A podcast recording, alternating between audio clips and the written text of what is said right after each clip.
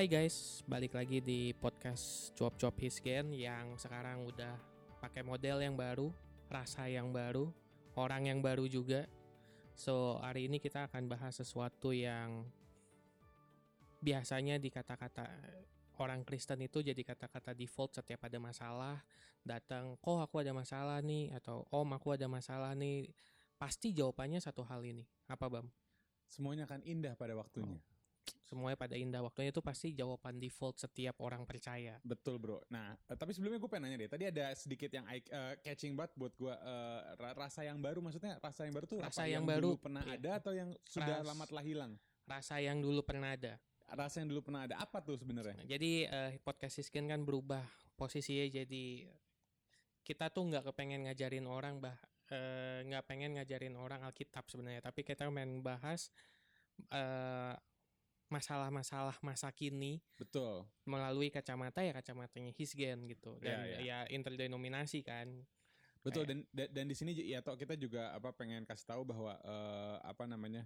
eh modern modern problem sometimes needs a, a Modern, modern, solution. solution. Ya, betul. Ya, tapi tapi bukan berarti ini di luar dari firman Tuhan, enggak enggak. Ini Enggak. tetap kita ambil dari firman Tuhan, tapi eh, dengan kacamata yang eh, di mana kita coba lebih dalam eh, untuk eh, dig, eh, dig in gitu ya, eh, apa hal-hal yang mau kita bahas hari ini gitu kan? Ya betul. Jadi kadang-kadang kan eh, modern solusi modern problem itu kalau masih di sekarang itu ada beberapa orang yang menyelesaikannya pakai masa pakai uh, solusi-solusi yang udah lama gitu dan eh, sebenarnya bisa mungkin tapi kurang pas aja jadinya. Iya betul. Karena kan eh, ya balik lagi eh, tahun berkembang, situasi berkembang, eh, dunia pun tetap maju gitu.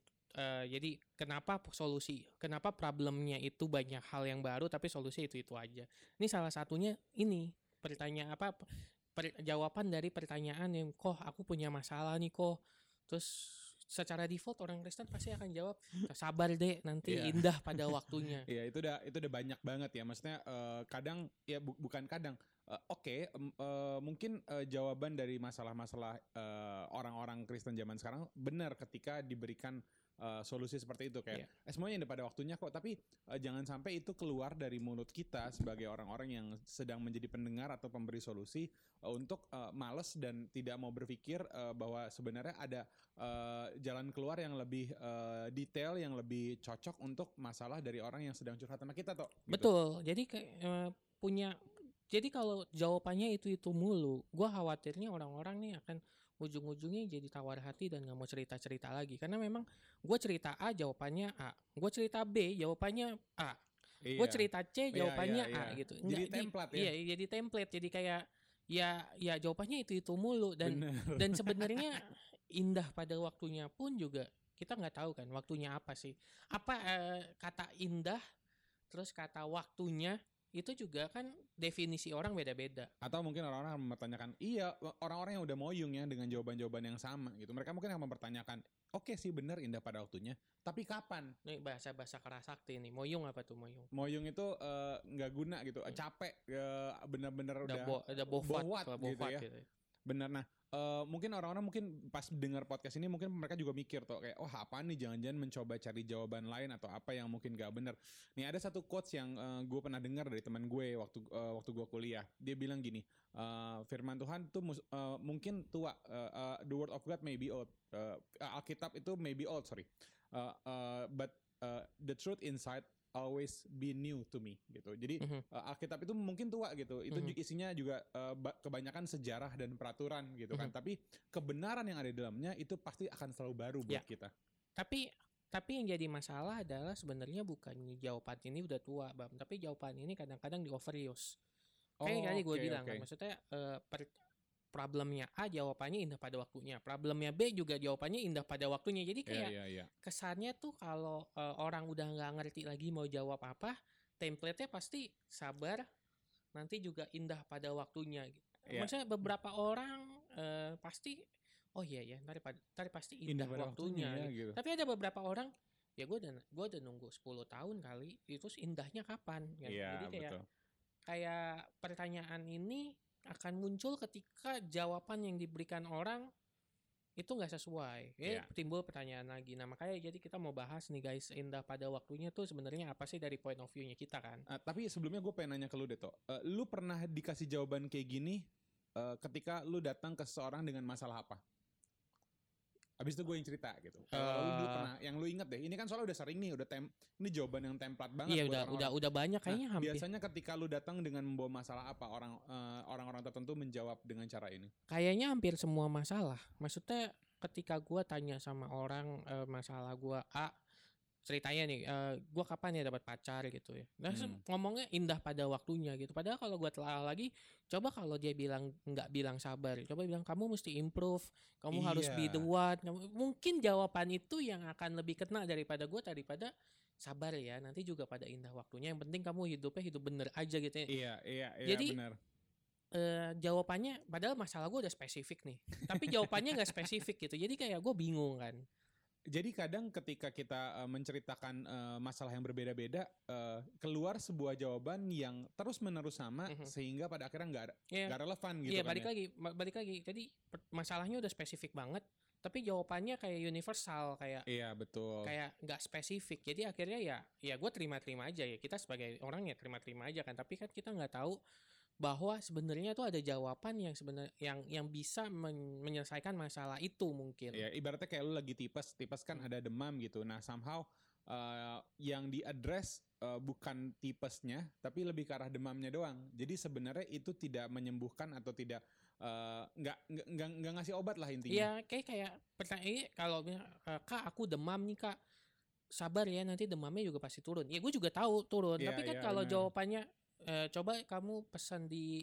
online terus eh, pesan paracetamol terus kamu minum, mungkin turunnya akan lebih cepat daripada Iya. jawabannya itu. Jadi Iya, betul betul. ya itu tadi balik lagi jawabannya universal banget, saking universalnya sampai kita juga nggak tahu. Kalau gue lebih ke arah keberhasilan sih. Sometimes kan kita sebagai manusia juga pengen cepat berhasil ya. Siapa yang nggak pengen cepat berhasil tuh? Cuma gue sering ngerasa bahwa ketika eh, gue ngera- eh, gua udah kerja, gue udah eh, bahkan gue sering gue pernah juga ngebawa-bawa pelayanan, berdoa atau memberi gitu kan.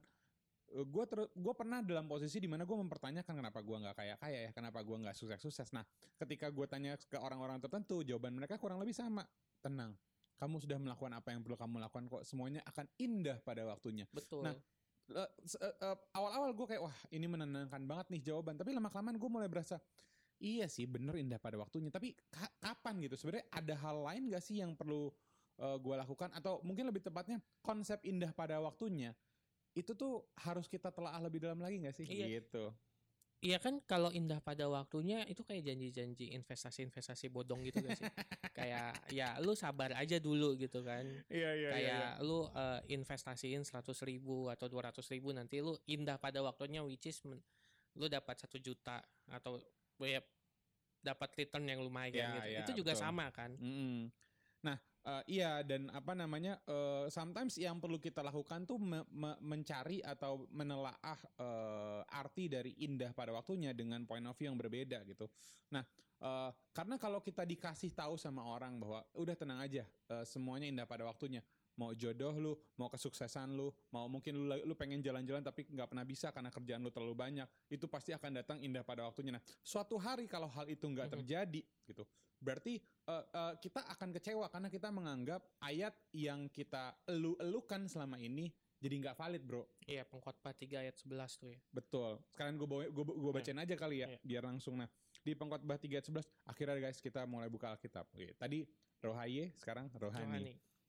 Oke di pengkhotbah 3 ayat eh, 11 dia bilang gini iya ianya huruf besar inya berarti Tuhan membuat segala sesuatu indah pada waktunya bahkan ia memberikan kekekalan dalam hati mereka tetapi manusia tidak dapat menyelami pekerjaan yang dilakukan Allah dari awal sampai akhir.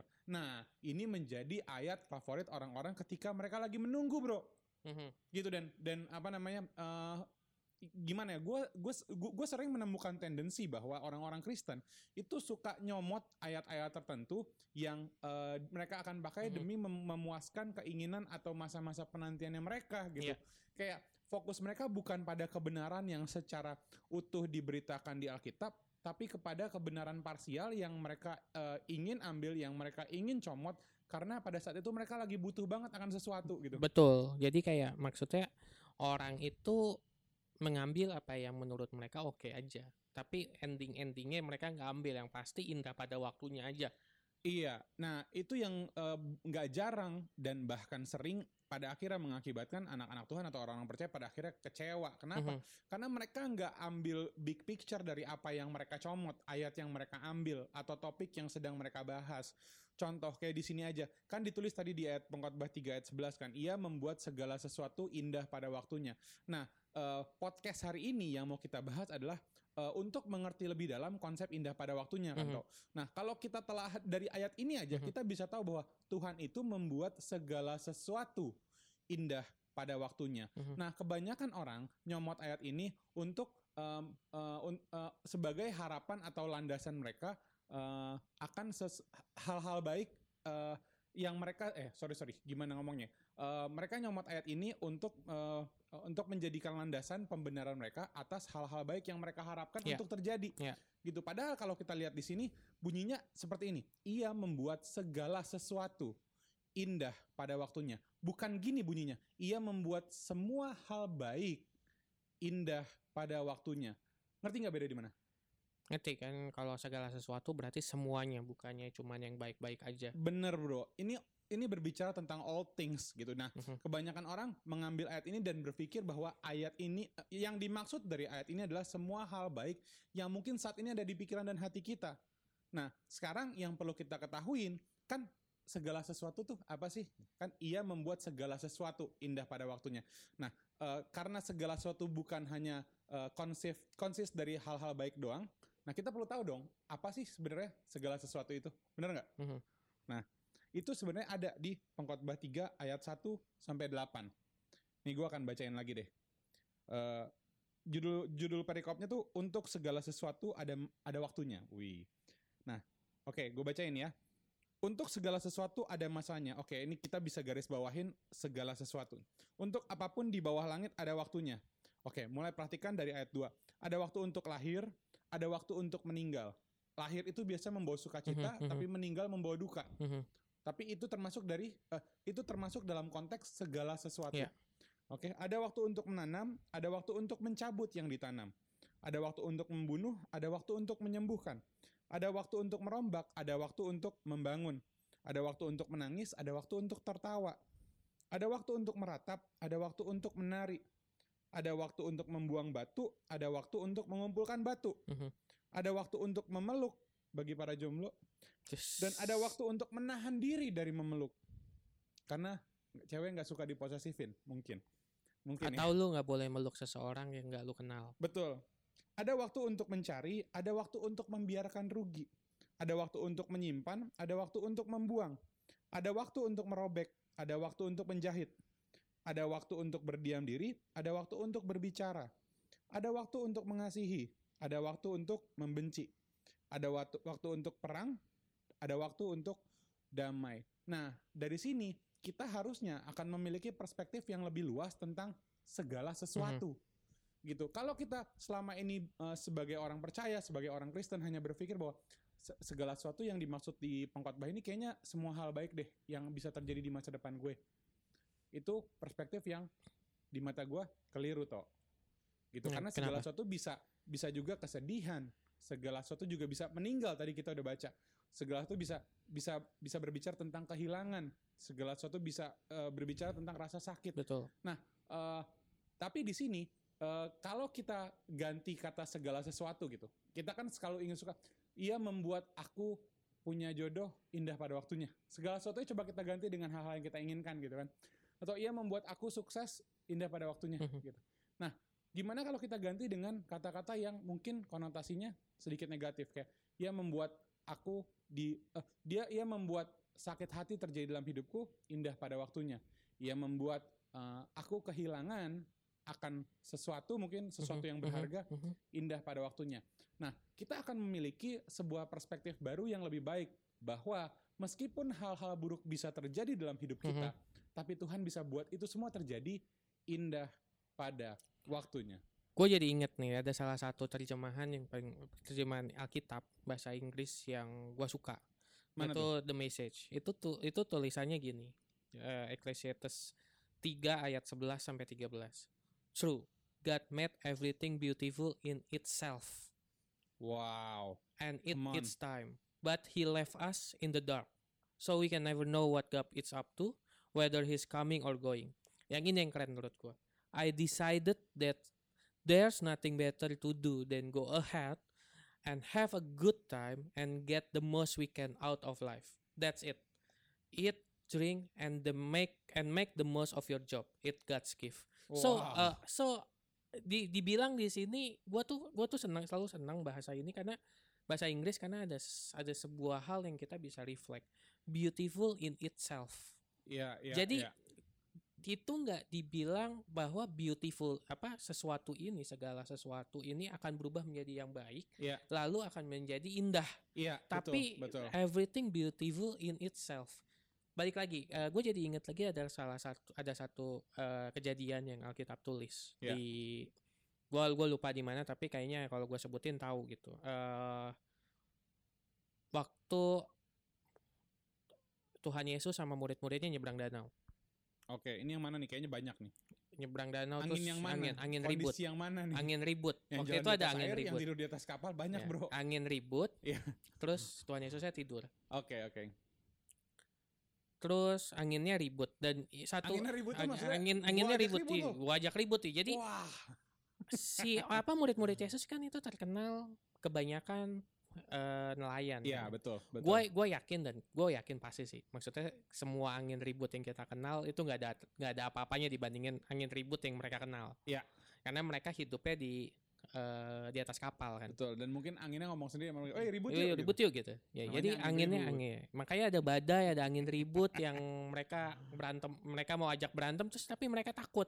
Iya, mereka iya, iya. bilang ini angin udah jago banget nih gitu. Udah mau ajak ribut kita terus gua kita udah mau mati nih guys gitu kan.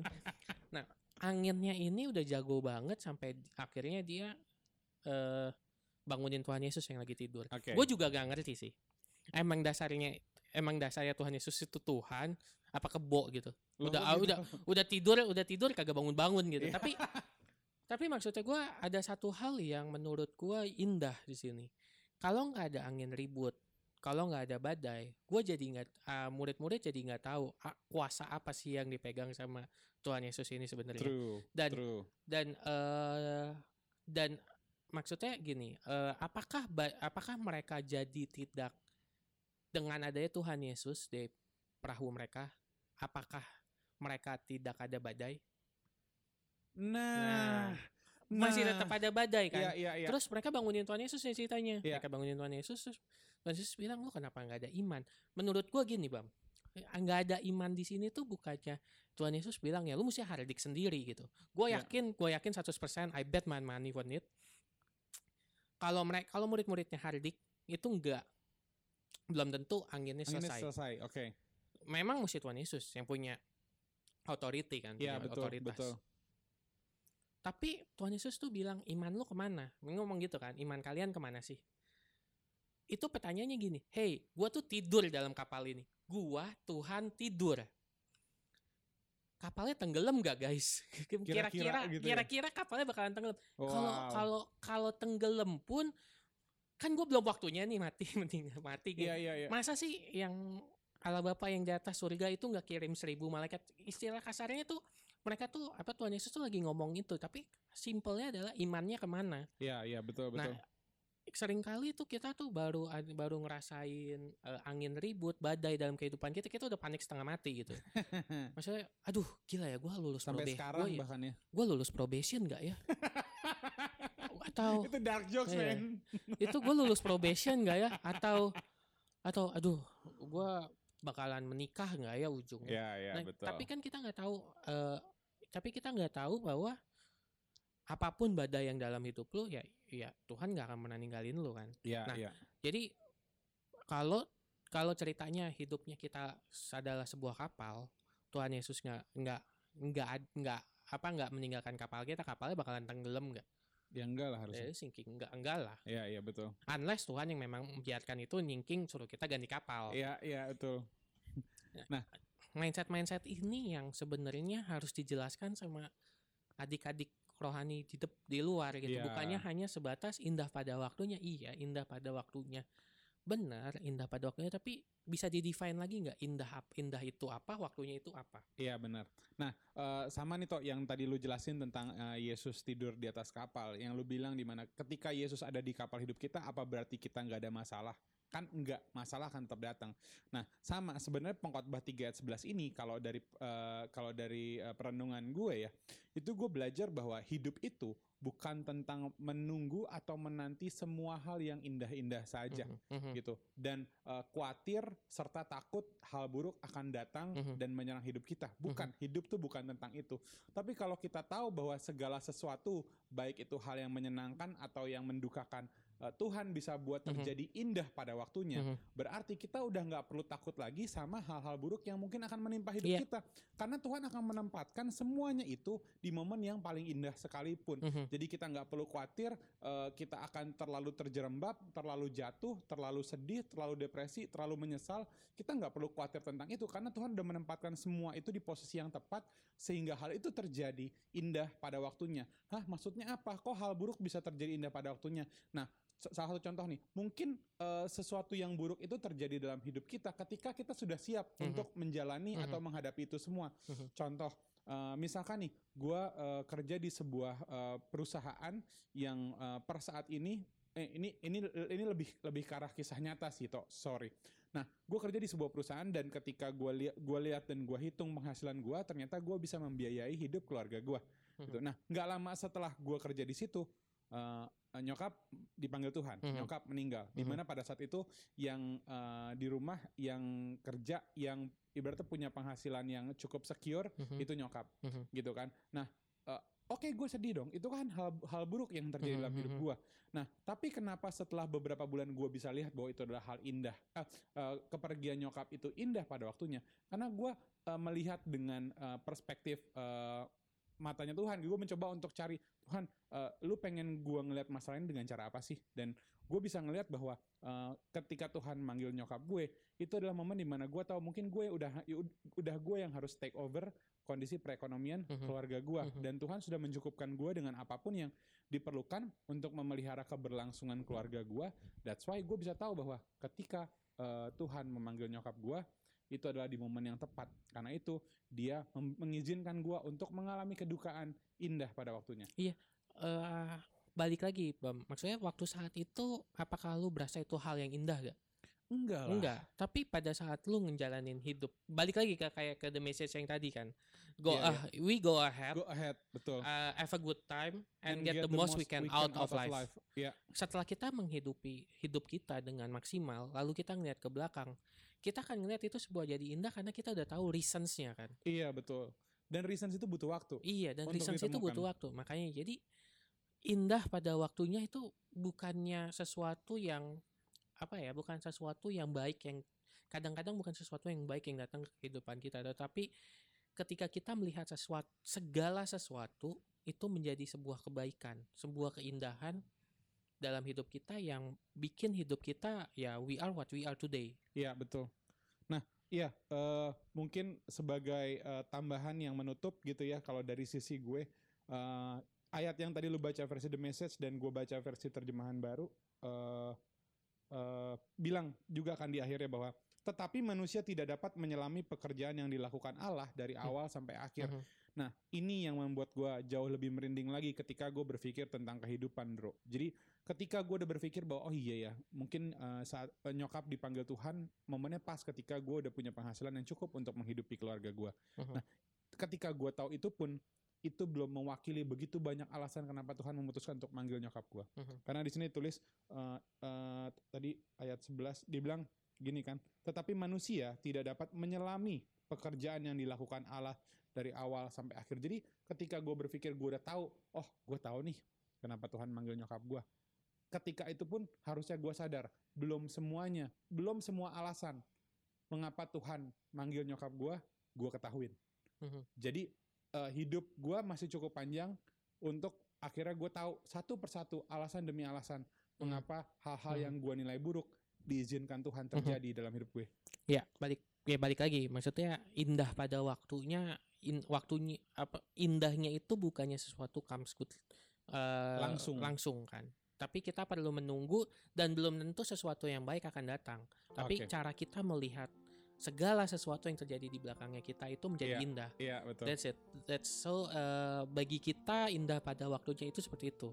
Iya. nggak tahu kalau kalian ada input atau ada masukan yang lain menurut kalian itu ya tinggal ke Instagram kita aja terus tinggal tulis komen atau kirim DM, kirim direct message kalau menurut kalian tuh indah pada waktunya apa.